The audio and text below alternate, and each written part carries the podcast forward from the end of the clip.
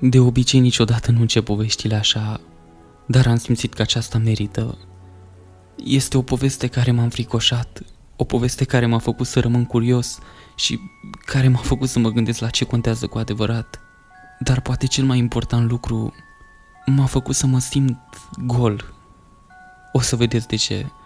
Sper că o să-ți placă și dacă va fi așa, singura mea rugăminte este să o apreciezi și să-mi lași un comentariu.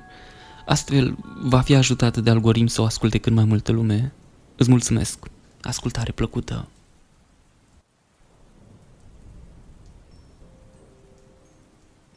Trebuia să fie o zi atât de liniștită, dar deasupra capului norii se agitau și complotau. Rebecca Madison a văzut și a auzit voietul vântului împotriva mașinii ei, dar nu i-a păsat. Era cald înăuntru, așa că ce legătură avea frigul fioros de afară cu ea? Nu avea importanță. Existau doar două lucruri care contau pentru Rebecca în acel moment. Primul era ceasul și numerele de pe el. Era ora 7.46 într-o dimineață de luni, iar ea trebuia să fie la biroul ei de la SMC, un producător de produse pneumatice, până la ora 8. Mai avea de condus încă cel puțin 15 minute și asta în speranța că, împotriva tuturor șanselor, ar fi reușit să ajungă la fiecare semafor verde. Știa că asta nu se va întâmpla, dar nu-și făcea grijă încă. Drumul din fața și spatele ei era pustiu. A împins vitezometrul de la 65 la 70 de mile pe oră. În ultima vreme însă își forțase norocul. Nu era consecvent, nu în fiecare zi, dar cel puțin de două ori pe săptămână se strecura pe suclopoțel. Jocul se schimbase atunci când supraveghetorul ei a observat. Tu mereu întârzi așa la muncă. Iar de la mica lor discuție de săptămâna trecută, totul s-a complicat și mai mult. Totul era complicat în ultima vreme. Asta se datora, în mare parte, celelalte preocupări de acasă, ci anume mama ei. Rebecca nu se căsătorise niciodată, trăia singură de mulți ani și asta era perfect. A crezut că nu va fi deloc o problemă atunci când i-a cerut mamei sale să se mute la ea. Se întâmplase imediat după ce tatăl ei murise și nu putea suporta gândul că mama era singură nici o altă casă în afară de a ei nu ar fi fost îndeajuns. Pe măsură ce anii treceau, a început să se întrebe dacă chiar a meritat. Mama ei, care se apropia de o vârstă impresionantă de 95 de ani, în aprilie anul viitor, era încă o femeie foarte inteligentă. Rebecca vedea asta în fiecare dimineață. Singura problemă era că mama ei nu-și mai putea păstra acea scânteie.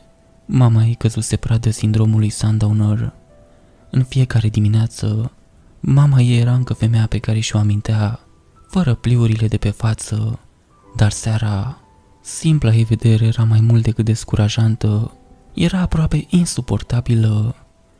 Rebecca nu voia să folosească acest cuvânt, dar era o supărare.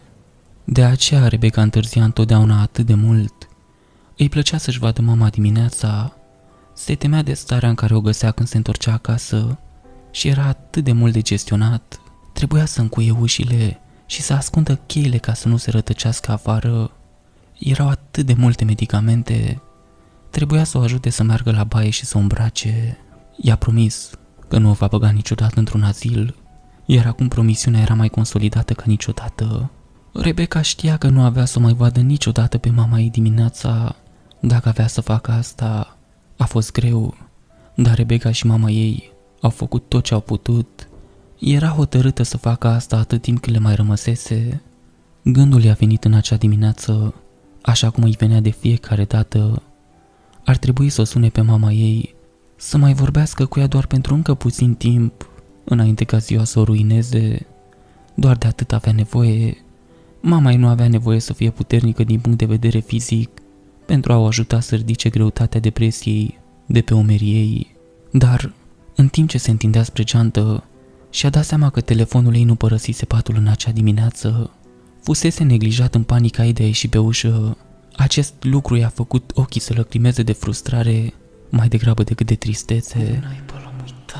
Tot ce putea face era să stea în scomotul alb al radioului și să privească cum trec câmpurile nesfârșite de porumb mort. A împins din nou vitezometrul până la 75, iar radioul a venit în prim planul minții ei. Urechea ei s-a agățat din senin de el, dar sincer, nu l-a auzit. Sunt încă nesigur de amploarea evenimentului. Tot ceea ce se știe în acest moment este că guvernul chinez a declarat stare de urgență națională. Deocamdată, China nu a publicat niciun detaliu oficial despre evenimentele care s-au petrecut în ultimele 24 de ore și a ignorat toate ofertele ONU de a ajuta. Nici o sursă nu a putut confirma încă alte detalii, deoarece comunicarea cu națiunea tulburată a devenit dificilă, mulți sateliți de informații indicând întrerupe majore de energie electrică în interiorul granițelor națiunii. Cu toate acestea, o abundență de zvonuri au început să circule în jur, care se întinde la incredibil de la credibil, la absolut improbabil. În timp ce comunitatea de informații a negat categoric majoritatea acestor zvonuri, este greu să nu observ că multe dintre ele sună incredibil de asemănător cu cele ce au început să circule chiar săptămâna trecută despre Somalia, unde Rebecca a schimbat radioul din AM în FM. Nu avea chef de știri în acea dimineață. Ea prefera muzica și a permis să se piardă în ea. Cântecul country se potrivea cu împrejurimile ei ca o piesă de puzzle. Un silo se apropia tot mai mult în dreapta ei. O casă de fermă pitorească se cuibărea chiar lângă el, iar în stânga a zărit o camionetă Ford albastră, mai veche, care venea spre ea transportând o remorcă pentru cai. Astea erau priveliștile din Ohio. Se simțea mult mai tânără și asta era tot ce-și dorea. Momentul era atât de perfect, încât îi distrase atenția perfect de la masa roșie de mărimea unui raton care aterizase pe șoseaua din față. Cauciucul a fost făcut praf. Rebecca mai simțise doar o singură dată până atunci cum explodează un cauciuc, iar atunci ea avea șapte ani. Tatăl era la volan. Își amintea cât de calm se descurcase, strângea din dinți și își dorea ca camionul să rămână pe drum. Se încortase, dar se descurcase cu pricepere, doar așa putea să facă lucrurile și ar fi dorit și el să-i fi transmis asta și ei. A țipat și instinctiv, a tras de volan spre dreapta. Mașina aia derapat și-a lovit pietrișul, s-a redresat din nou, abia reușind să salveze mașina de la alunecarea în șanțul care îmbrățișa marginea drumului. Mașina a derapat pe banda din sens opus, întorcându-se cu fața spre drumul din care tocmai venise, în timp ce ea a frânat brusc, a strâns din dinți, așteptându-se la mai mult, dar din fericire, mașina ei s-a oprit fără alte incidente. Totul s-a oprit, cu excepția inimii ei. Bătea mai repede decât o făcuse în ultimii aproape 5 ani și a amintit de camion, dar cu vreo 10 secunde prea târziu, dacă ar mai fi fost o problemă, din fericire, nu mai era o problemă. Bărbatul care conducea camionul reușise să oprească la aproximativ două lungimi de mașină. Era deja pe jos și era aproape de ușa ei. Ciocănitul articulației lui pe geam a adus-o înapoi la realitate. Hei, domnișoară!" a întrebat el îngrijorat. Sunteți în regulă?" El a privit pe bărbatul mai în vârstă. Era subțire ca o crenguță, cu o mustață stufoasă și o față uscată de soare. Ochii lui s-au întredeschis la ea, în timp ce ea dădea din cap în semn de confirmare. El a dat din cap la rândul lui. Telefonul meu e în camionetă. Ține-te bine, mă întorc imediat. Cu asta, s-a întors și s-a grăbit spre cabina camionului său. În timp ce el căuta, ea s-a eliberat de centura de siguranță. Se simțea de parcă ar fi fost lovită în piept de o gorilă. Capul era greu și a dat seama că era amețită când a făcut primul pas afară din mașină. Era ca și cum ar fi mers pe jeleu. Apucând ușa cu degetele albe, s-a luptat cu vântul năpraznic. Acesta amenința să o dea cel puțin peste cap, dacă nu să o ia cu totul. A închis ochii, a rezistat și a respirat adânc de câteva ori. Asta ar fi ajutat-o să se calmeze foarte mult, dacă bătrânul fermier nu ar fi speriat-o din greșeală când s-a întors. Bărbatul a văzut asta în ochii ei, pentru că și-a cerut repede scuze. A, scuză-mă, ești sigură că ești bine? Um, da, da, sunt. A spus ea, încercând să se convingă mai mult pe ansăși decât pe el. Sunt bine, tu ești bine? Îmi pare foarte rău, ți-am speriat că ai... M-am oprit la timp, domnișoară, și este o remorcă goală. Cai sunt la vreo 10 mile mai jos pe drum. E în regulă. Ți-a explodat cauciucul? Ea nu era prea sigură. Totul încă se învârtea în jurul ei. Cred că da, La naiba, sper că nu totuși nu am unul de rezervă. E regulă, domnișoară. Fermierul a chicotit, în timp ce a pus o mână liniștitoare pe umăr. Totul va fi bine, să mergem să verificăm pagubele. A fost foarte amabil cu ea. Fermierul a ghidat-o cu prudență și cu sprijin de braț, având grijă să-i corecteze fiecare mișcare. Nu s-au grăbit în timp ce se deplasau în jurul părții din fața mașinii. Cu siguranță, când au ajuns la roata din dreapta față, nu mai rămăsese aproape nimic pe jantă. Cauciucul fusese mărunțit. Arăta de parcă ar fi trecut cu mașina peste un câmp de sârmă ghimpată. Um, a spus fermierul. Da, anvelopa ta a avut parte de zile mai bune, cred. Dând din cap cu neîncredere, Rebecca îi venea să vomite. Vântul continua să o asalteze pe față cu un frig cumplit, un frig năprasnic.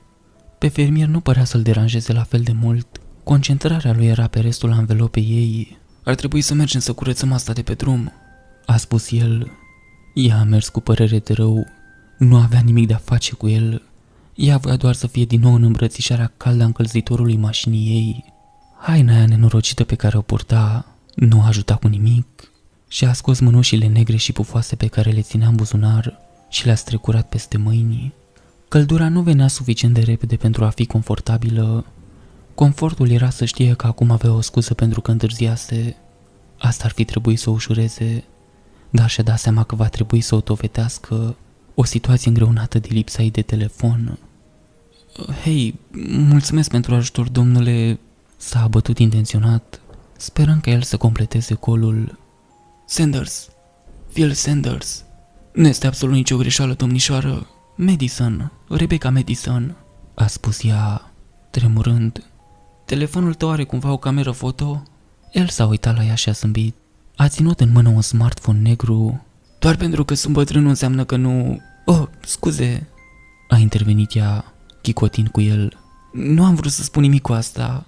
Doar vă făceam zile negre, domnișoară. Cum rămâne cu aparatul de fotografiat? Ei bine, mi-am lăsat telefonul acasă. Un alt vânt a lovit-o și a scutuit-o. Mă întrebam dacă ai putea să mă ajut să faci niște poze, știți cum e, pentru șeful principal. Te înțeleg. Cred că vom reuși să ajungem la o înțelegere. Erau aproape de rămășițele cauciucului ei. Rămășițele strânsuite se aflau la aproximativ 50 de metri de locul unde se oprise mașina ei civilă gri. Cauciucul se desprinsese chiar de pe jantă. Benzile de rulare erau încă orientate în jos, iar firele de cauciuc rupte se înculăceau în sus, ca o petală de floare. Hmm, se pare că s-a blocat la aterizare, a spus Phil, uitându-se la cauciuc. S-a plecat în jos și a apucat fiecare parte a benzii. A încercat să se ridice în picioare cu ea, dar nu a putut să o ridice. Ambele capete au ieșit în sus, dar mijlocul se ținea de drum, ca și cum ar fi fost lipit acolo cu un oftat. A încercat din nou. Ce naiba? A întrebat la a treia încercare, respirând din greu. A luat-o în derâdere. Sfinte Sisoie, ce ai lovit? Nu am văzut nimic. Într-o secundă era acolo și în următoarea nu mai era. A ezitat la ultimul cuvânt, în timp ce Phil încerca pentru a patra oară, pentru că a văzut ceva sub cauciuc. A reușit doar să tragă cu ochiul, dar a putut vedea că era roșu. Stai puțin, a spus ea. Se pare că e lipit de ceva. Ce vrei să spui prin lipit? Lipit de ce? Cu superglue? El a chicotit. Rebecca a privit în ambele direcții, verificând traficul. Cum coasta era încă liberă, ea l-a îndemnat pe domnul Sanders să încerce din nou. Când acesta a făcut-o, ea a văzut din nou masa roșie. La început părea o bucată uriașă de gumă de mestecat. A rămas uimită și s-a pus în genunchi. Este lipită de ceva lipicios. Phil a pus cauciucul în loc și s-a așezat în genunchi lângă Rebecca. A luminat cu lanterna telefonului său sub cauciuc. Cu siguranță exista o masă lipicioasă lipită de cauciuc, iar aceasta era umedă și urâtă. Vântul îi ducea duhoarea direct în nasul Rebecăi, iar vuma pe care o reținuse aproape că i-a venit. Mirosul era foarte urât, era mirosul de putred, de stricat. Se pare că ai lovit un raton sau ceva de genul ăsta, a spus Phil, dându-se înapoi. Pe deasupra, unul al naibii de mare. E ciudat totuși cu anvelopa. Nu știu de ce s-a lipit de el. N-am mai văzut așa ceva până acum. Nici eu nu am mai văzut. A spus ea, cu mâna dreaptă strânsă la gură. Nu am văzut nicio blană pe el. Arăta doar ca un fel de carne. Da, dacă îi lovești destul de tare așa arată. O să chem băieții de la stat foarte repede. O să avem nevoie de cineva mai tânăr decât noi ca să se ocupe de mizeria asta, dacă înțelegi ce vreau să spun. Cu un zâmbet, a însoțit-o înapoi la mașină. A continuat să vorbească în timp ce forma numărul la telefon. Cred de asemenea că ar trebui să chemăm niște paramedici să te verifice. Nu, nu, mulțumesc, sunt bine. A spus ea, zâmbind pentru a-l asigura, nu voia să fie deranjată. Cred că și băieții de la stat vor dori asta, a spus el, încercând să o convingă. Poate, dar răspund că sunt bine. Sunt doar puțin amețită. Vrei să sunt tu? S-a oferit el. Te las pe tine să decizi. Nu vreau să vorbesc în numele tău, într-un fel sau altul. El a zâmbit și a întins telefonul, pe care ea l-a luat cu ezitare. Mulțumesc, a spus ea în timp ce lua telefonul. Nu este nicio problemă. Acum, hai să vedem ce putem face mai întâi cu anvelopa aia. Cred că s-ar putea să am un cric în... Întrebarea lui a fost întreruptă de un sunet puternic care a venit dinspre mașina ei, pe capota ei, care acum era îndoită. Se afla iarăși o masă mare de carne, de mărimea unei cărți de colegiu. Orice ar fi fost, avea aceeași consistență ca și lucrul pe care o lovise cu roata. Privită cu atenție, părea că fusese mestecată și scuipată. Rebecca s-a uitat în sus și nu a văzut decât norii. Nu știa ce se aștepta să vadă, dar spera la un indiciu. Chestia nu a căzut pur și simplu din cer. Nu avea cum să fi căzut. Ce în numele lui Dumnezeu? A întrebat Phil, îndreptându-se spre ea. Nu se putea apropia decât până la un punct, înainte de a fi lovit să-și tragă maiul pe nas. A, a fost acolo înainte? A întrebat Rebecca, încercând să raționalizeze prezența petei. Nu cred. Cred că pur și simplu a căzut pe mașina ta. Dar de unde a apărut? Doamne, ce pute! Pas cu pas, Rebecca s-a apropiat de acea chestie îngrozitoare. Stomacul ei se agita mai repede decât norii furioși de deasupra. Orice ar fi fost, acum nu mai exista nicio urmă de așa ceva. Nu semăna cu nimic natural la care să se poată gândi. Era doar o pată fără siluetă. Un șuvoi roșu de lichid se scurgea de pe ea, picurând încet pe capota mașinii și a îndepărtat din cap ideea că ar putea fi sânge. Până la urmă, sânge din ce? Asta nu era carne. Singura parte care nu era roșie ca sângele ieșea din vârf ca o coloană vertebrală. Era mică, albă și în timp ce restul masei părea moale la atingere, această parte era evident solidă. Când s-a apropiat mai mult, Rebecca a văzut că se despărțea în două, în două vârfuri albe.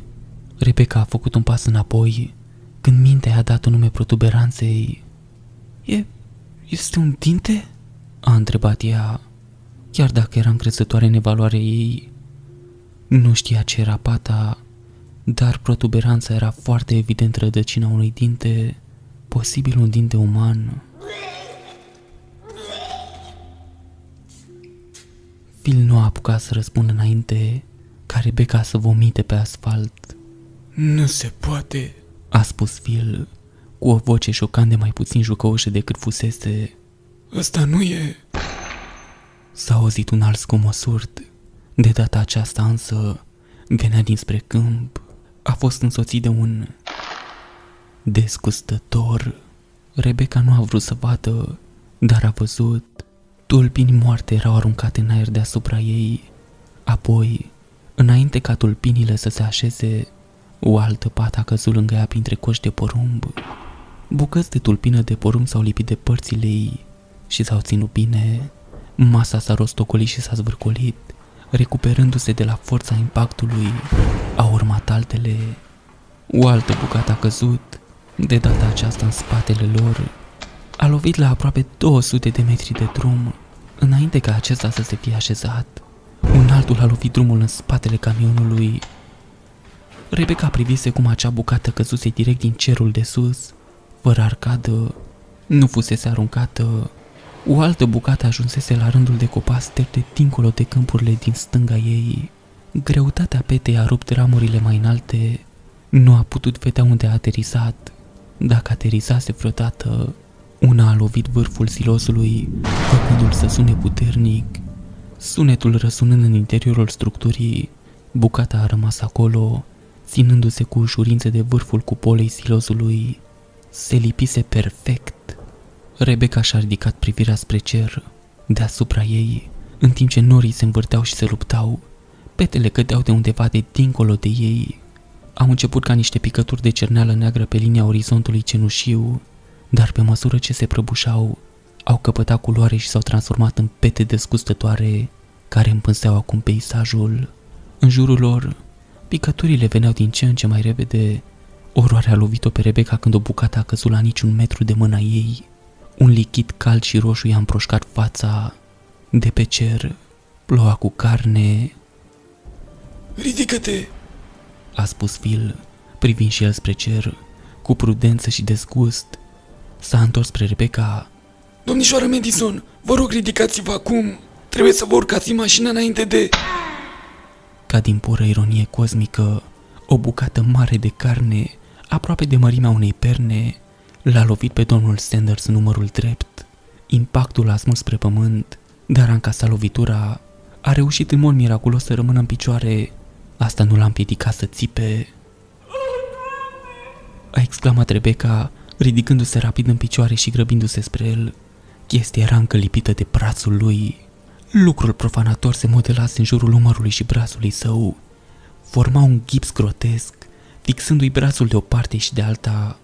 Extensiile de la impact se împrăștiaseră pentru a-i se lipi de față și de piept. A căpăit cu durere. Cred, cred că mi-a rupt nenorocitul de umăr. Ah, dă jos, te rog, dă jos. A implorat-o. Da, da, ține-te bine. A spus Rebecca, privind cerul. Cu fiecare secundă, ploaia de carne cădea mai repede, mai grea. Cu fiecare secundă se simțea din ce în ce mai inconfortabilă, din ce în ce mai îngrozită că următoarea o va lovi în vârful capului. Și a imaginat-o înfășurându-se în jurul feței ei și sufocând în întunericul putrezit și a îndreptat atenția spre bătrânul rănit, punând telefonul domnului Sanders în buzunar. A întins încet mâna spre masa descustătoare lipită ca o lipitoare de umărul lui și a forțat mâinile înmănușate pe chestia aia și a strâns-o cu putere. În timp ce făcea acest lucru, degetele i-au început să se scufunde încet înăuntru. A tresărit când o căldură nedorită i-a pătruns în mânuși.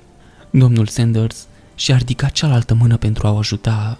A respirat adânc, inhalând o cantitate nefericită de duhoare și a tras bine de ea. A reușit să-l tragă pe domnul Sanders înainte, dar masa aceea de carne nu s-a mișcat. Era lipită de el ca un lipici. Cu altă smucitură și-a dat seama că și mâinile erau lipite acolo. Mai tare, mai tare. A implorat Phil prin durere. Trage, te rog, mai tare. Mâinile mele, A spus Rebecca panicată. mâinile mele sunt blocate. O singură dată a încercat să-și miște degetele pentru a le elibera, dar acestea erau blocate în interiorul blobului. A încercat din nou, de data aceasta în jos. A tras cu tot ce avea, dar tot ce a reușit să facă a fost să-l facă pe domnul Sanders să cadă din picioare. El s-a lovit puternic de asfalt, iar ea aproape că a căzut odată cu el. Nu reușiseră nimic. Domnul Sanders a făcut o grimasă, iar lacrimile au început să-i curgă pe față în timp ce el trăgea înapoi în sus. Rebecca a văzut că nu funcționa, așa că a încercat să se elibereze. Nu voia să o facă, dar instinctele ei de supraviețuire erau în plină desfășurare. Nu putea să mai piardă încă o secundă afară. S-a zbătut, s-a răsucit și a tras, dar chestia aceea revoltătoare era ținută mai tare decât orice văzuse vreodată. A încercat să tragă cu mâna stângă și a împins cu dreapta. Mânușa stângă a cedat și o parte din mână i-a ieșit. Și-a dat seama că putea să scoată mâinile din mânuși. Vă rog, vă rog, încercați din nou. A cerut domnul Sanders cu o voce jalnică. Abia aș putea ține ochii deschiși. Umărul lui era cel puțin dislocat, iar ea știa asta. Nu era nimic ce putea face singură pentru a atrage acea masă de pe brațul lui. Tot ceea ce conta acum pentru amândoi era să găsească un adăpost. Repede, ea s-a luptat cu mănușile pentru a-și elibera mâinile. Bătaia ploilor devenea mai rapidă și mai grea. O altă bucată i-a lovit mașina, iar în partea de sus a cabinei, trei au lovit camionul domnului Sanders. Toate erau mult prea aproape pentru a putea fi confortabile. Domnul Sanders nu și-a dat seama ce făcea Rebecca decât atunci când a fost prea târziu. Nu, te rog eu, nu, te rog, încearcă din nou. Te rog, înțeapă, mă înțeapă tare. Și a smuls mâinile din mănuși cu un mărâit, chiar în momentul în care o bucată s-a ispit de parprizul ei. Era de mărimea unui cauciuc de mașină. Îmi pare rău, nu pot face nimic acum. Trebuie să ajungem la adăpost. Întoarce-te la camionul tău. Rămâi acolo până se termină totul. Ea nu a ezitat să se întoarcă și să deschidă ușa, dar domnul Sanders nu a putut decât să se împiedice în spate. Șchiopătând, a început să se tragă spre camionul său. Gemând, a privit cerul prin ochii săi înlăcrimați. Speriată, Rebecca a trântit ușa în momentul în care un alt, zdrobitor a venit dinspre acoperiș. A țipat și și-a căutat cu greu cheile. Era un buzunar, asta era bine, dar apoi a simțit altceva. Un telefon. Telefonul domnului Sanders. L-a scos și s-a uitat prin oglinda retrovizoare. Afară totul era mistuit de o ploaie de carne, iar acolo era domnul Sanders, șchiopătând. Prin harul lui Dumnezeu, domnul Sanders a reușit să ajungă atât de departe, aproape că a reușit să ajungă la ușa camionului său. Ar fi putut să o atingă. O picătură de carne mai mică, de mărimea unei cărți, i-a lovit piciorul stâng și l-a lipit de locul respectiv. Rebecca nu a putut decât să privească cum s-a împiedicat și a căzut cu greu la pământ. Pe față, nu putea decât să zacă acolo, la mila cerului de deasupra. Rebecca a încercat să-l vadă pe ceamul din spate, dar se acumulaseră atât de multe picături acolo, încât era imposibil. Nu a putut decât să privească scena teribilă care se desfășura în oglinda laterală. Părea fără speranță. Ciocănitul ploii neca orice sunet, dar ea i-a văzut capul mișcându-se. Striga după ajutor. O bucată mare de carne i-a lovit spatele, rupându-l. O alta i-a blocat piciorul. În tot acest timp, Rebecca nu s-a mișcat. Era în siguranță, iar frica o ținea rădăcinată în scaunul acela. Dacă acel lichid roșu nu i-ar fi înghițit mai întâi oglinda, ar fi fost martor la o altă picătură care l-ar fi lovit chiar în ceafă, livrându-i rapid fața în asfaltul de dedesubt. A fost o milă accidentală. Rebecca a început să respire panicată, habar n-avea ce să facă. Ploaia de afară continua să vină și să vină. În realitate, ploaia a durat doar câteva minute, dar părea mult mai lungă. Părea că se întinde ore în șir. În acea perioadă care părea veșnică, tot ce putea face Rebecca era să țipe. S-a mutat pe bancheta din spate, departe de parprizul care grăpa și și-a adus picioarele aproape de piept. S-a îmbrățișat în timp ce ploaia grea cădea peste ea, o mistuia. În curând, picăturile aveau să acopere fiecare centimetru al mașinii ei, precum și geamurile. Au mâncat lumina. A rămas singur în întuneric. Mult timp după ce barajul de afară a încetat, Rebecca plângea în întuneric. Din fericire, ferestrele reținuseră barajul fizic, dar nu puteau reține și mirosul. Acesta se revărsase înăuntru aproape instantaneu, amenințase să o sufoce atunci. Acum nici măcar nu o mai observa. În cele din urmă, Rebecca a reușit să-și miște brațele, picioarele, dar nu voia să o facă. Mașina o protejase, dar Rebecca încă se simțea fără echivoc înconjurată, ca un copil sub un cearceaf. Nu voia să lase nici măcar un singur membru să atârne liber. Monștrii ar fi putut să pună mâna pe el. Întunericul nu era total. O strălucire slabă se precipita în masele de afară.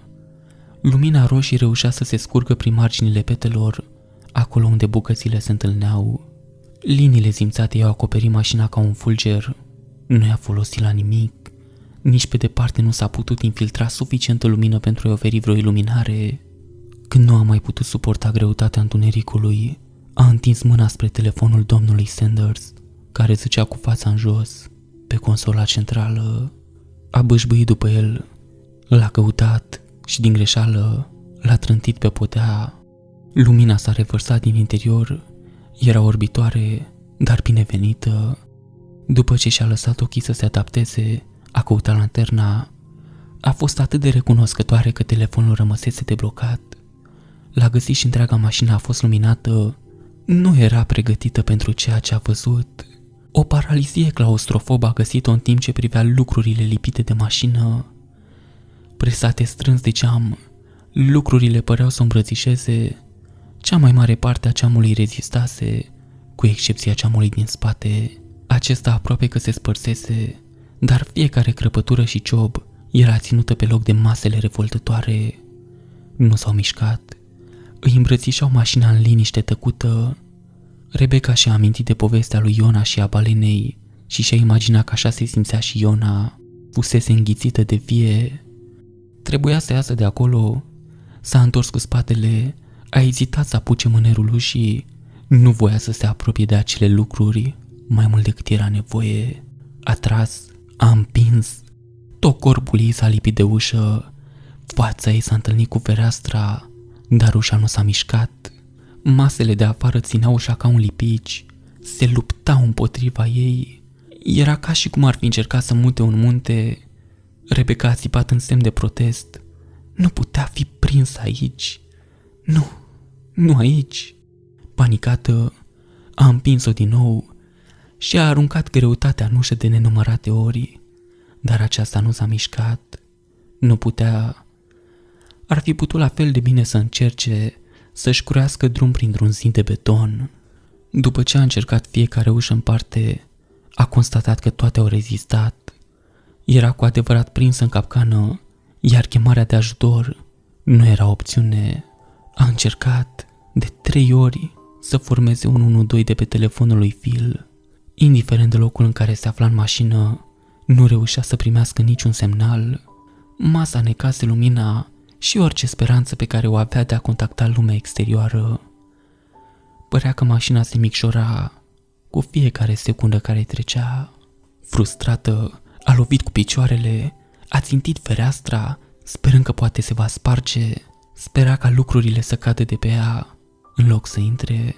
Dacă rămâneau înțepenite fără fereastră, s-a hotărât să-și curească o cale de ieșire. Unul dintre ciopuri trebuia să fie destul de ascuțit. Cu o împingere hotărâtă și energetică, și-a dus călcâiul la fereastră. Singurul lucru pe care aproape că a reușit să și-l rupă a fost piciorul. Deoarece și-a hiperextins genunchiul, durerea a readus-o în starea în care se încolăcise anterior, a început să plângă și să ceară ajutorul cuiva. Instinctul îi spunea că dacă țipă, atunci cineva o va auzi, cineva va veni, ajutorul.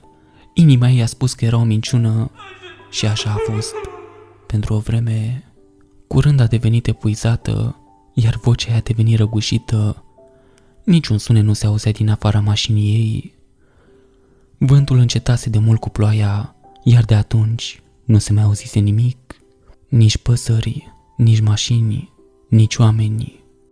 Acea tăcere a permis ca micul de afară să fie amplificat de aproape 10 ori. A înghețat și a ascultat. S-a gândit că trebuie să fie imaginația ei, dar când a auzit un alt, apoi altul, și-a dat seama că era real. Era ca și cum ar fi fost sunetul cuiva care calcă pe frunze uscate. Ceva se mișca cu siguranță afară. Scârțâitul s-a apropiat de mașina ei, iar ea l-a auzit vorbind. Alo? Vocea era mai bătrână. Părea înăbușită prin blocaje. E cineva înăuntru? Nu a fost nevoie să o întrebe de două ori. Da, A strigat ea, zburând spre fereastră. da, da, vă rog, ajutați-mă, nu pot să ies afară, vă rog. Bărbatul s-a apropiat de mașină. S-a oprit chiar în fața ei. E acoperită. Rahatul ăsta e aproape imposibil de mișcat. Se ține bine? Lasă-mă un minut. Începe să se usuce acum. Am niște scule la mine acasă. Mă întorc imediat. Rebecca a zâmbit și a mulțumit lui Dumnezeu. Trebuie să fi locuit în acea casă de lângă Siloz. Totul era în regulă. Da, te rog, mulțumesc. A spus ea cu o voce smiorcăită. Crângenele au revenit mai repede, în timp ce bărbatul se întorcea. Ușurată, știa că totul se va termina curând. Din nou, ziua a căutat să-i distrugă așteptările. Apoi, Pogniturile s-au oprit. Rebecca și-a lipit urechea de fereastră, încercând să asculte. Geamul era inconfortabil de cal pe fața ei. În urechile ei nu se auzea decât fuietul propriului sânge. Apoi un geamăt. Acel geamăt a continuat timp de câteva secunde înainte de a evolua într-o câfeală scurtă, un oftat. Ce bai se întâmplase bărbatului? Trebuie să fi fost la doar 4 sau 5 metri de mașină. A înjurat și a mărăit. Acel moment de tăcere a rămas suspendat în aer, iar Rebecca a împins mai tare fereastra, a șoptit un singur E cineva! Apoi, momentul a fost pulberat de țipătul lui. Rebecca și-a tras fața de la fereastră ca și cum s-ar fi ars de ea. A întrebat ea panicată. Ce s-a întâmplat? Ești bine? Hei! Hei! Ești bine? Nu știa ce să facă. Oare bărbatul căzuse?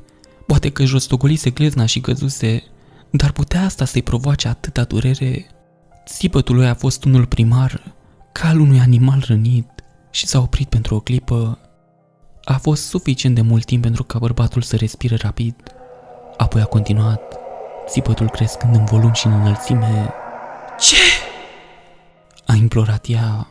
Ce s-a întâmplat? Vă rog, spuneți-mi, Ești bine? Vorbește cu mine! A făcut-o cu o voce răgușită, stridentă și dureroasă. Rămâi în mașină. Rămâi în mașină. Părea că s-a necat la ultima silabă, în timp ce un țipăt îngrozitor și gâlgăit îi ieșea pe buze. Printre strigătele lui dureroase, Rebecca nu a putut desluși decât foarte puțin din ceea ce s-a întâmplat în continuare. Rămâi Rămâi în mașină. Nu ieși din mașină. O, Doamne, nu! Apoi, în mod neașteptat și instantaneu, țipetele au încetat, liniștea a revenit, iar Rebecca s-a cutremurat, mintea ei s-a precipitat, iar ea respira în etape scurte și rapide. Lacrimile încălzeau fața. Nu, nu putea să lase să o părăsească nu avea să fie din nou singură. Hei, ridică-te! Ce s-a întâmplat? Domnule, domnule! Cu o furie hotărâtă, și-a dus mâna și capătul telefonului la geam. Atunci s-a mișcat. Aproape în sincronizare perfectă cu mișcarea ei, una dintre petele care îmbrățișaseră fereastra s-a agitat. Lumina i-a arătat fiecare secundă macabră.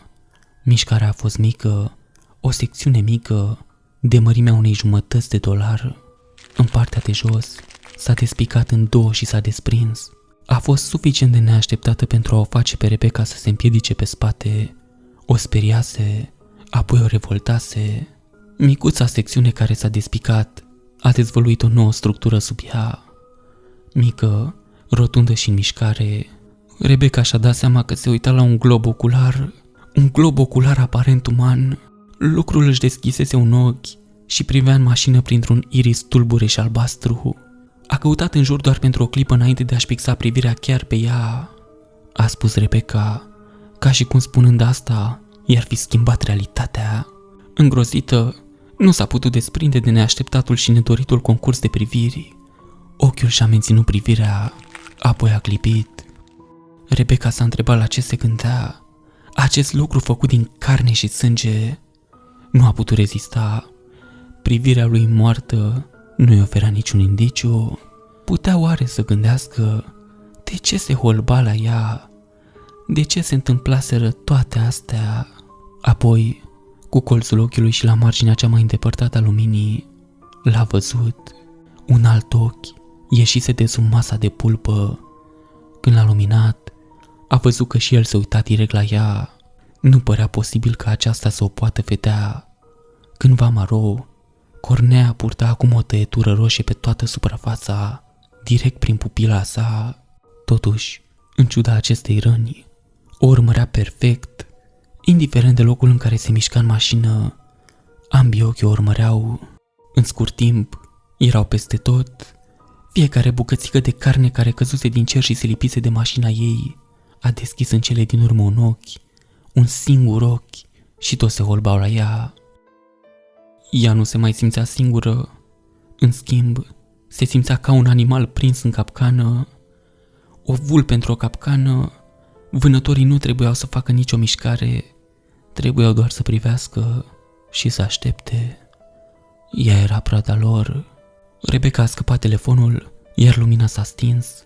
Mașina a fost aruncată din nou în întuneric, aproape total. Întunericul ar fi putut fi reconfortant dacă nu ar fi fost atât de sigură că acei ochi încopriveau.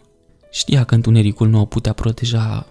Cât timp a petrecut în acea mașină, Rebecca nu știa sigur dacă își pierduse cunoștința sau dacă pur și simplu timpul îi scăpase, dar când și-a recăpătat o aparență de luciditate, era după amiaza târziu. Telefonul, a cărui baterie avea acum doar 15%, arăta că era ora 4.55. Rebecca ar fi trebuit să fie acasă, dar în schimb era pierdută, prinsă în capcană. Trebuia să fie cu mama ei. Este posibil ca această realizare să fi fost cea care a readus mișcarea în corpul Rebecăi. De pe un scaun pe altul și din colț în colț s-a zbătut. Energia telefonului a scăzut, ceasul ticăia, dar barele nu se întorceau. Nu găsea nici măcar un nenorocit de semnal. Cu prudență, a înclinat ecranul telefonului spre fereastră. O parte din lumină s-a reflectat, dar doar atât a reușit să lumineze o parte din carnea de dincolo. Spre ușurarea ei, ochii erau închiși. S-a asigurat că îi verifică pe toți. O parte din ea s-a întrebat dacă ochii, nu cumva ochii fuseseră pur și simplu un produs al paranoiei ei. Petele redeveniseră niște mase informe, fără trăsători, și asta era mai bine. Cu puțin noroc, acei ochi nu ar fi existat niciodată. În acel moment, s-a întrebat dacă bărbatul de afară fusese real. De când lăsase întunericul să o recucerească, nu se auzise niciun sunet în afară de propria ei respirație.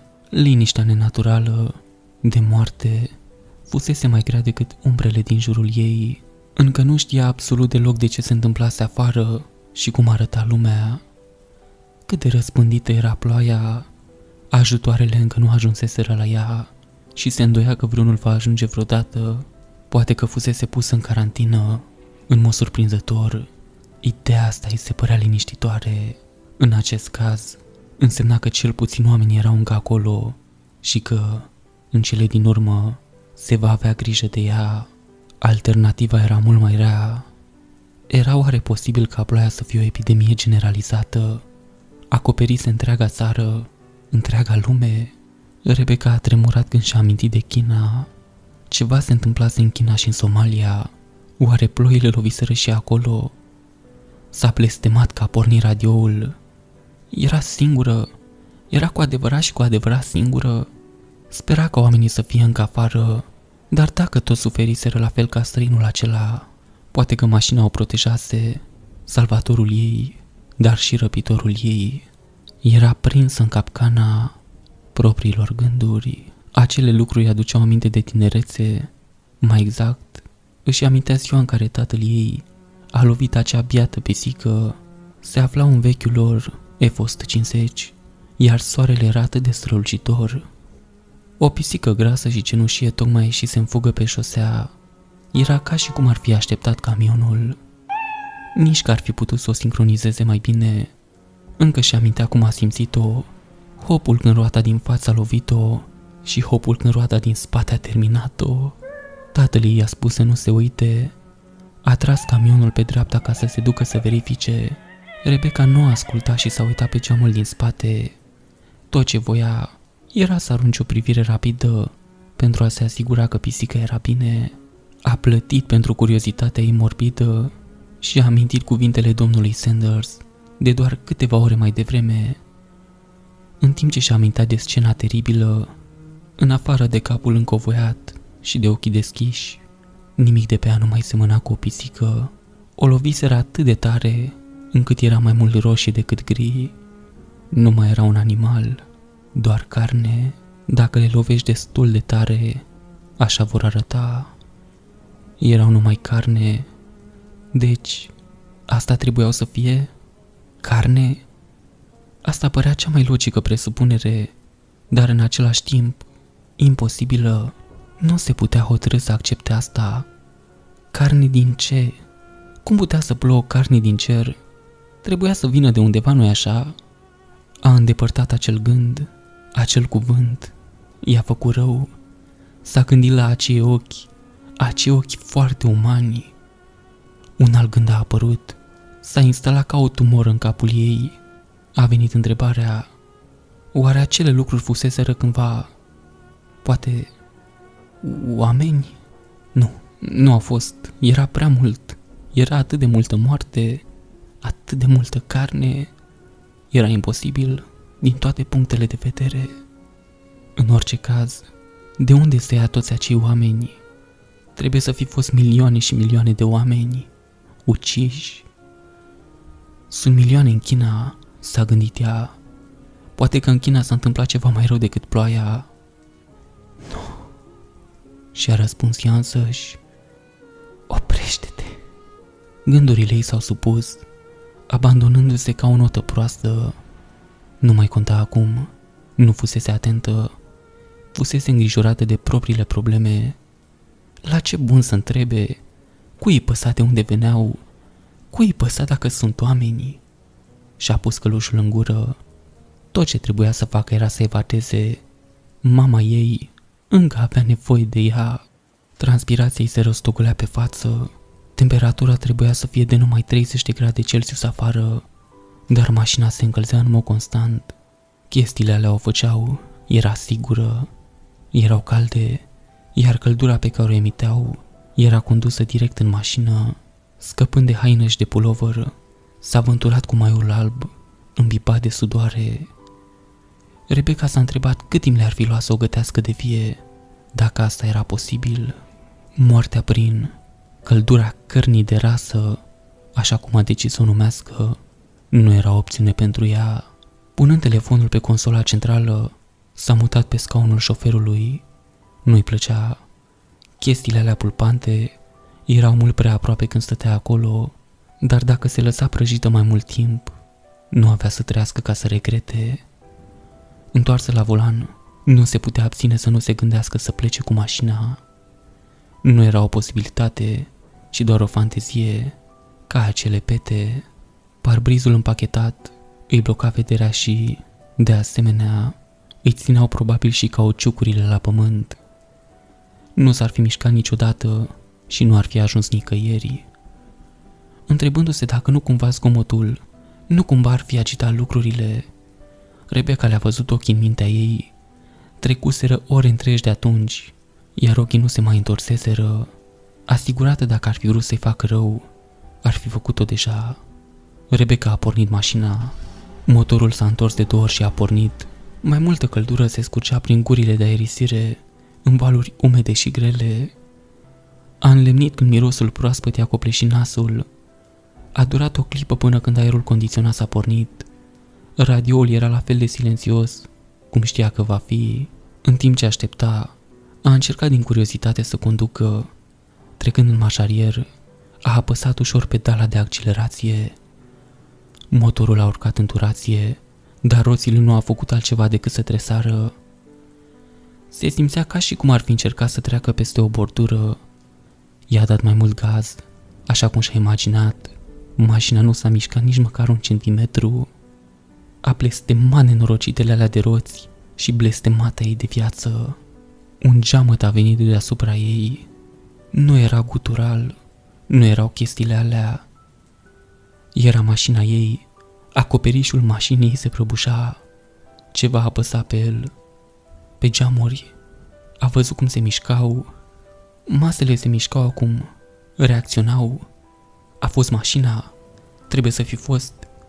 Îi trezise din greșeală, blestemându-și greșeala neglijentă. Rebecca a smuls cheia de pe consolă. Mașina a muțit. Dar lucrurile continuau să se miște, se zbăteau una împotriva celeilalte, clătinându-se înainte și înapoi în spațiile lor înguste. Poate că erau în căutare, Rebecca și-a ținut respirația și a așteptat. Mișcarea lor începuse să legine mașina dintr-o parte într-alta. Lucrurile o scuturau mai tare și mai repede. Balansul a continuat până când Rebecca a simțit că o să vomite. Volanul era tot ce avea de care se putea ține. Din fericire pentru ea, legănarea nu a persistat mult timp. După doar câteva secunde, totul s-a oprit. Mașina a căzut la loc, iar calmul a recăpătat aerul. Rebecca a tras un oftat epuizant. Cu reticență a eliberat volanul, dar, în timp ce ochii lăcrimau, a întins mâna spre telefon. Fusese destul de chinuită Niciodată nu mai fusese atât de disperată să vorbească cu mama ei. Totuși, nu existau liniuțe de semnal. Nimic. Bateria a scăzut la 7%. Inima era deja secătuită. A căzut înapoi pe bancheta din spate, prea slăbită ca să mai plângă. Era fără speranță. Rebecca nu era sigură ce a determinat-o să verifice din nou. Obiceiul probabil. Pe bancheta din spate în subconștient, își refuzase soarta. Privind înapoi la telefon, a fost șocată. Era slab, dar în sfârșit se făcuse o conexiune. Un semnal. Exista un semnal. Rebecca nu era sigură dacă degetele ei se mișcaseră vreodată mai repede în viața ei. A format numărul de acasă. În timp ce ținea telefonul la față, nu știa dacă putea măcar să vorbească. Mâna era învelită peste gură. Niciun rău din lume nu putea fi comparat cu următoarele 10 secunde. Fiecare bip o lovea mai tare și o tăia mai adânc decât ar fi putut spera vreodată să o facă oricare dintre monstruozitățile alea blestemate de afară. Bucuria copleșitoare a cedat din nou locul durerii. Nu putea decât să spere că Dumnezeu, dacă exista unul, nu o va dezamăgi. Asta i-ar fi spus mama ei Mama a avut întotdeauna credință. Rebecca a fost răsplătită pentru a ei. Alo? O voce fragilă s-a auzit la telefon, slabă dar vie. Doamne! A oftat Rebecca. Doamne, mamă, tu ești? Cine ești? A întrebat mama ei. În orice altă zi, această întrebare ar fi frânt inima Rebecăi, dar astăzi era tot ce avea nevoie Rebecca, mamă, este Rebecca. Ești bine? Te rog, spune că ești bine. Bineînțeles, dragă. A spus ea, fără să se îngrijoreze. Bineînțeles că ești Rebecca. Da, sunt bine. De ce n-aș fi? Rebecca a bătut cu pumnul în aer și și-a lovit picioarele de mai multe ori. Într-o bucurie furioasă și juvenilă, zâmbetul care s-a răspândit pe fața ei a fost de neegalat. Slavă Domnului! Mama ei era în siguranță. Asta însemna că există speranță. Poate că coșmarul ei nu era atât de extins pe cât se temea. Poate, doar poate, exista o șansă pentru ea, o șansă pentru toată lumea. Mama, ce s-a întâmplat? Ce se întâmplă acolo? Mama era confuză. O, nimic important. Nu sunt multe de făcut aici. Cineva trebuie să ude florile, ar trebui să le ud eu. Nu, a exclamat în șoaptă Rebecca. Nu, nu ieși afară, mamă. Ascultă-mă pe mine. Poți să pornești televizorul? Ce spune? Vrei să vorbești cu Rebecca? A întrebat mama ei confuză. Nu, mamă, eu sunt Rebecca. Ar trebui să fie acasă până acum. Rebecca a mea întotdeauna vine acasă. Nu, îmi pare rău, sunt puțin confuză. Aceste cuvinte i-au frânt inima. Voi fi mamă, voi fi acasă curând. Îți promit că mă întorc acasă. A asigurat ea. Bine, atunci ai grijă. Mă duc să o plantele. Ar trebui să o fac. Azi a plouat tare. Rebecca a înghețat. Nu, nu se putea. Oare chiar putea fi atât de inconștientă?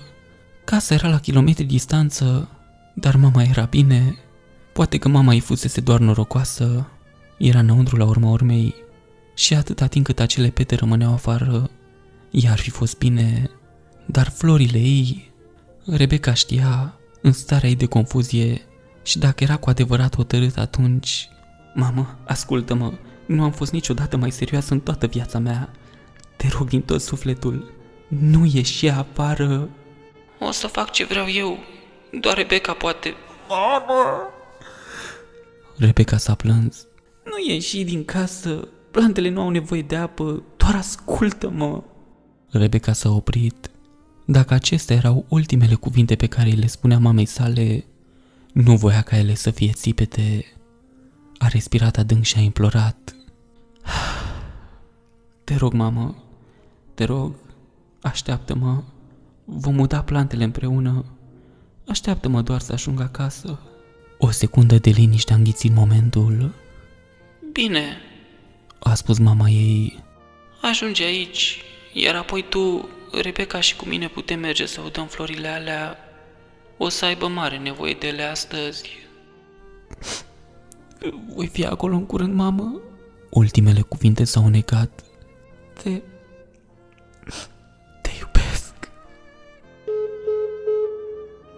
Linia s-a întrerupt. Telefonul mai avea doar 3% baterie. Era pe punctul de a o lăsa în întuneric. Dar acum trebuia să se miște, trebuia să iasă. Îl dezamăgise pe domnul Sanders și nu-l putea ajuta pe bătrânul acela. Refuza să mai lase pe altcineva să moară, nici pe ea însăși, nici pe mama ei și nici pe altcineva.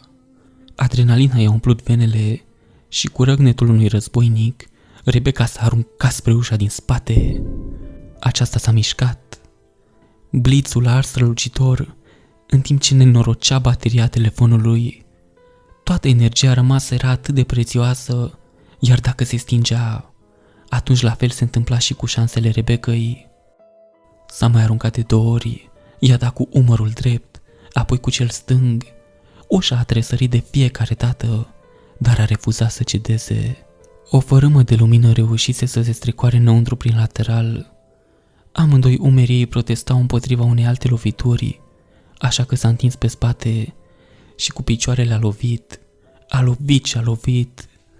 Bateria a scăzut la 2%, picioarele o dureau, mai ales glezna dreaptă, deoarece simțea cum durerea de mai devreme revine în forță.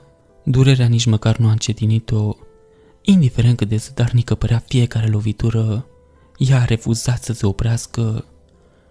Avea de gând să scape sau să moară încercând.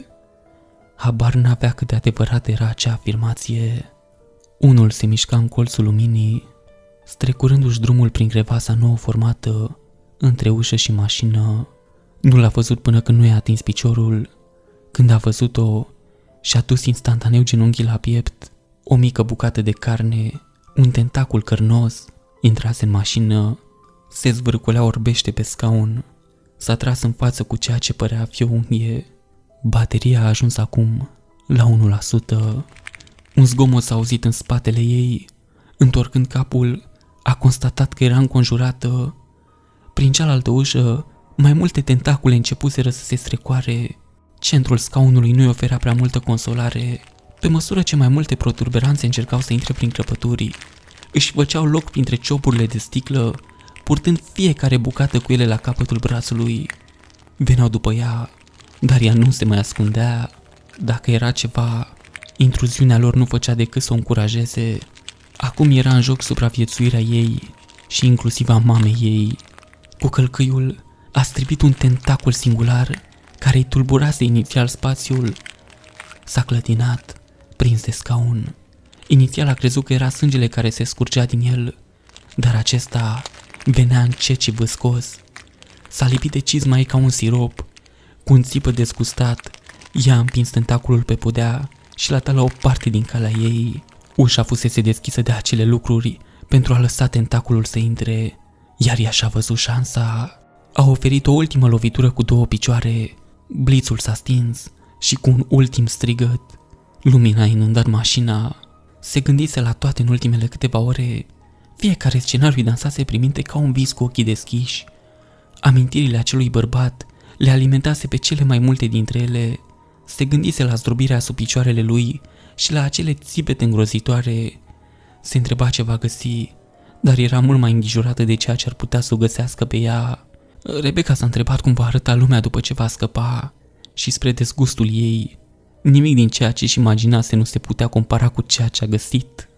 De îndată ce a deschis ușa cu piciorul și a sărit din mașină, s-a simțit brusc ca și cum ar fi stat pe o lume extraterestră. A fost un puternic când cizmele ei au atins pământul. Se simțea ca și cum ar fi stat pe zăpadă bine compactată. Acele lucruri acoperau fiecare centimetru pătrat de sub picioarele ei. De fapt, se întindeau cât vedea de departe. De jur împrejur, de la un orizont la altul, petele dominau peisajul. Îi invocau în minte gânduri de Marte, deoarece nu se vedea verde nicăieri. Culoarea roșie se întindea dincolo de privirea ei, părând a fi la infinit. Pământul era accidentat, iar toți copacii pe care îi văzuse mai devreme, de-a lungul marginilor câmpurilor, dispăruseră. Singurele proeminențe majore din peisajul accidentat erau acolo unde încă se mai aflau carapacile solidificate din jurul caselor și mașinilor. Păreau că se scorojiseră. Cele mai multe rămăseseră în poziție verticală au reperat peisajul în toate direcțiile. Casa bătrânului încă mai era în picioare. Surplumbul verandei îi adăpostise ușa din față de barajul lor. Creaturile, acum uscate și împietrite, păreau să formeze o peșteră în jurul ei. Era o ușurare să vezi că nu ajunseseră la tot. Silozul căzuse, bucățile zăceau într-o grămadă dezordonată lângă casă. Greutatea combinată a lucrurilor trebuie să se fi dovedit a fi prea mare pentru el. Rebecca a sperat că casa ei ar fi rezistat mai bine. Când l-a zărit pe bătrân, nu s-a putut abține. A țipat. Bătrânul era înghețat într-un genunchi, la jumătatea distanței dintre mașina ei și camionul domnului Sanders. Probabil că se ducea să-l verifice, la fel cum făcuse și cu ea, când l-au prins lucrurile ea a văzut cum îi intra prin piciorul pantalonului un mănunchi de tendoane foarte asemănătoare cu cele care au invadat mașina, i s-au strecurat pe piciorul pantalonului, jos, la glezne, unde pielea era expusă, una părea că îi se înfipsese în carne. Ea a urmărit firele în sus. Ca un șarpe, acestea se încolăceau pe piciorul lui. Se târâseră de-a lungul corpului său și credea că poate vedea cum se desprind pe sub hainele lui. Șerpuiau în jurul trupului său, dar toate se terminau înainte de a ajunge la gât. Sângele i-a îmbibat părți din cămașa albastră cu nasturi. Partea cea mai rea era chiar capul lui. Era forțat pe spate, ținut pe loc, iar gura era întredeschisă. Din ea, câteva zeci de tulpini venoase care se terminau în petale roșii asemănătoare unor plante, se ridicau spre cer. În interiorul lor circula lichid, ca și cum ar fi fost pompat de inima bărbatului. Creșterile grotești nu ar fi îngrozit-o atât de mult dacă nu ar fi fost ochii bărbatului.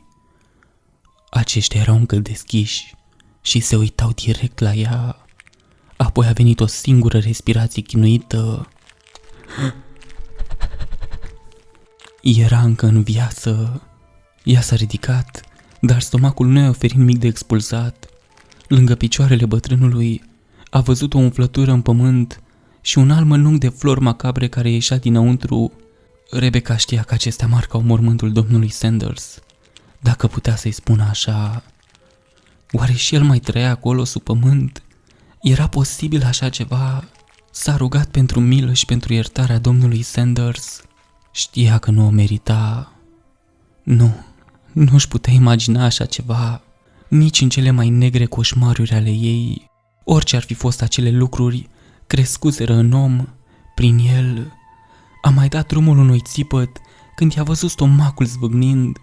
Bărbatul făcu o grimasă când ceva se mișca în el. Rebecca nu era sigură dacă exista o soartă mai rea. Bătrânul, cu ochii mari de frică, a făcut un gest în jos. A fost nevoie de mai multe mișcări ale ochilor lui pentru ca ea să se prindă măcar, dar odată ce a observat, I-a urmat privirea în jos. Rebecca nu le observase până atunci, dar structuri mici, fibroase, ieșeau din pete, fiecare dintre ele avea câțiva centimetri înălțime, arătau ca niște ferici roșii. Una asemănătoare era înfășurată în jurul gleznei bătrânului. Uitându-se la propriile picioare, a observat că călcase pe una. Presiunea exercitată de cisma ei declanșase unul dintre tentacule să iasă încet din blobul de dedesubt. Se întindea în jurul ei, orbește, neputându-se agăța de materialul cizmelor ei. Nu erau plante, erau capcane. I-a făcut un semn din ca bărbatului și a mulțumit. Nu era nevoie să-i spună pentru că ea să înțeleagă să nu se lase atinsă de ele, acele feriși de sânge să-i atingă pielea. Nu voia să-l părăsească pe bătrân. De fapt, s-a oferit să-l ajute, dar el a mărit în semn de dezaprobare. Străduindu-se, a reușit să o alunge cu mici mișcări ale mâinii. Prin gâtul înfundat, a încercat să vorbească, dar nu i-a ieșit nici măcar un cuvânt. Rebecca știa că era prea târziu, așa că s-a dus la el acasă, din nou, forțată să lase pe cineva în urmă. O lacrimă curgea pe obrazul bătrânului. A fost ca și cum ar fi navigat pe un căminat, dar Rebecca a făcut-o rapid și cu pricepere. Ferigile de sânge erau destul de rare, din fericire, dacă călca pe vreuna, cizmele ei oferau o protecție mai mult decât suficientă. Pământul scârția ca zăpada sub picioarele ei. Când călca pe ceva nou, îi atrăgea atenția.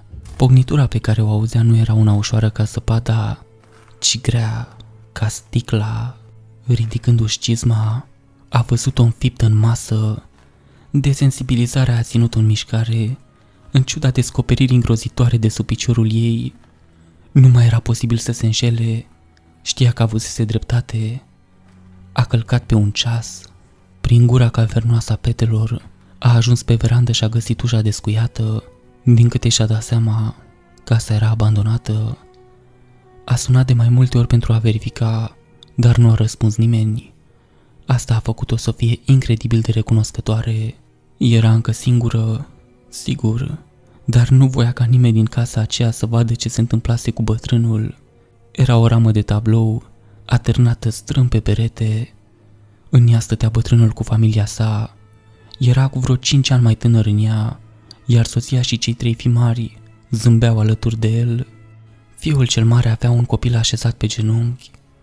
Probabil că ar fi avut doar vreo opt ani. Îi era teamă chiar și să-și imagineze. A fost un noroc că cheile erau pe teșghea și un noroc mai mare că ușa garajului fusese lăsată deschisă. Înăuntru se afla un Chevy din 98, cu vopseaua roșie și zdrențuită.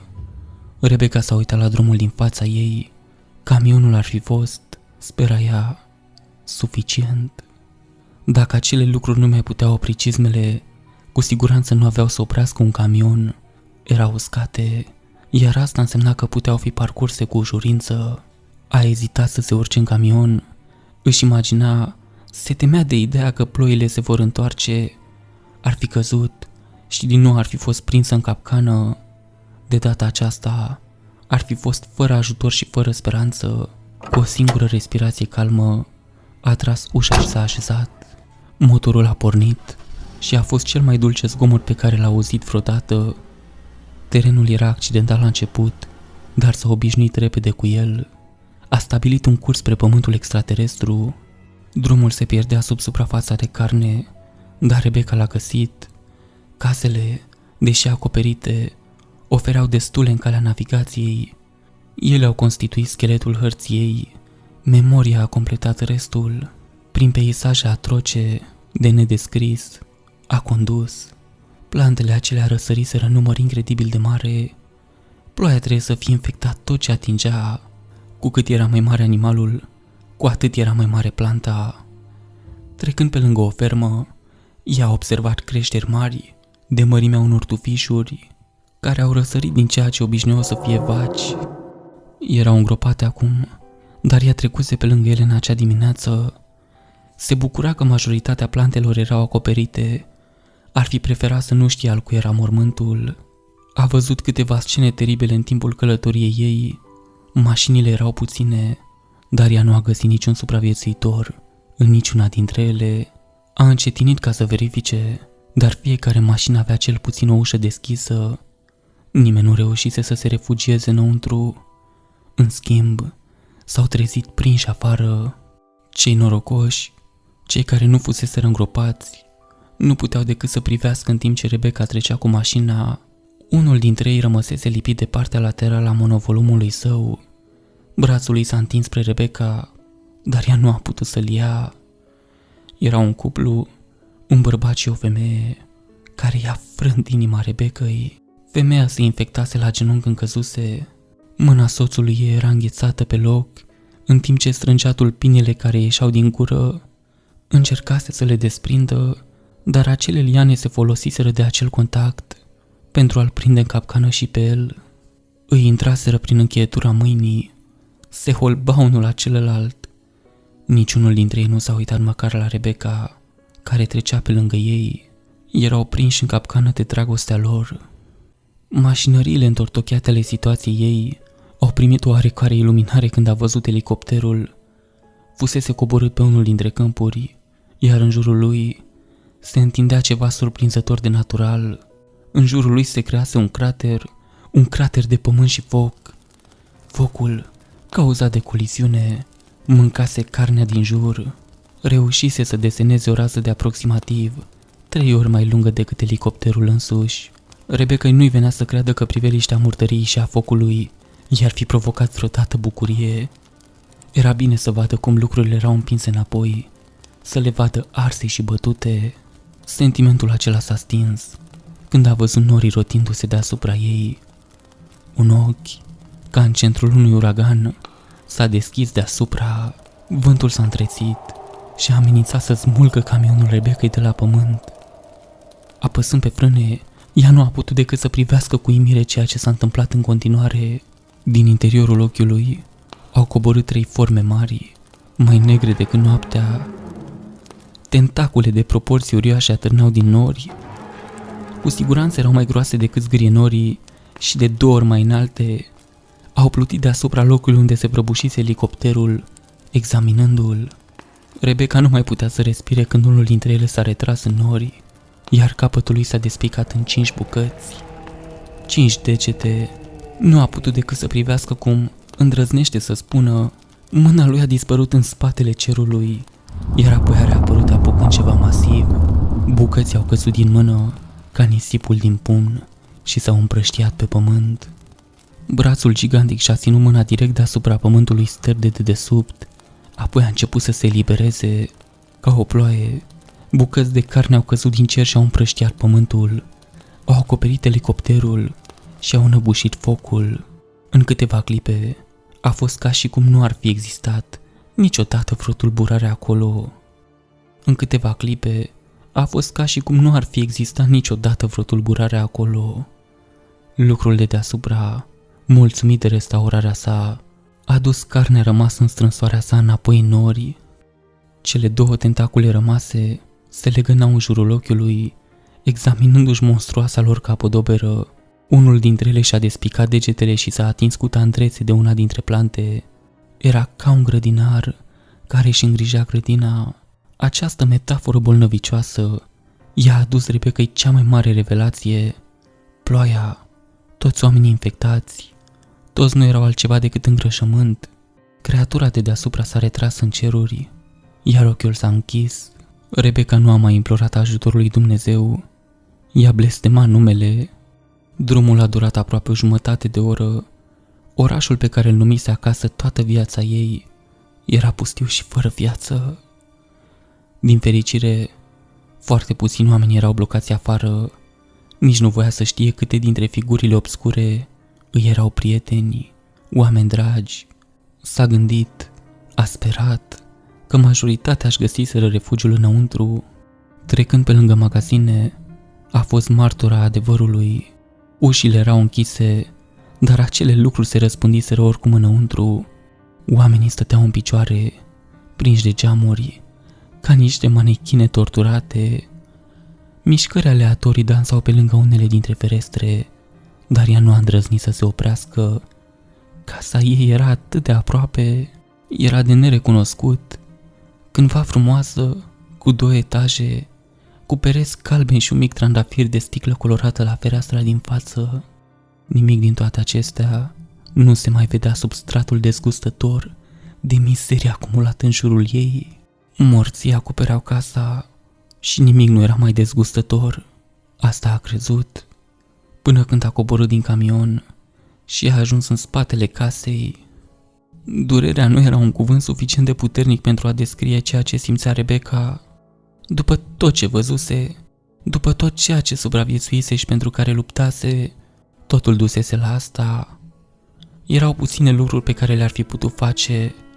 Soarta a fost crudă în acea zi.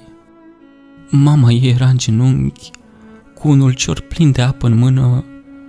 Ochii ei bătrâni au găsit-o pe Rebecca. Erau verzi și încă atât de strălucitori. Lianele nu se prinseseră de tot, dar Rebecca putea să le vadă mișcându-se doar o singură dată, în acel moment, a fost recunoscătoare pentru starea mamei ei. Rebecca era bucuroasă că probabil nu putea înțelege ce îi se întâmpla, nu părea să sufere deloc. Cu ultima energie a unei femei bătute și distruse, Rebecca a căzut în brațele mamei sale și a îmbrățișat-o. Mama ei a surprins-o pentru ultima oară. Te iubesc, a spus mama ei. A fost tot ce avea nevoie Rebecca. Și eu te iubesc. A răspuns ea. Ai dreptate. I-a șoptit mama ei la urechea Rebecăi. Cred că plantele nici măcar nu au nevoie de apa asta. Rebecca a reușit un ultim râs, în timp ce infecția se instalase.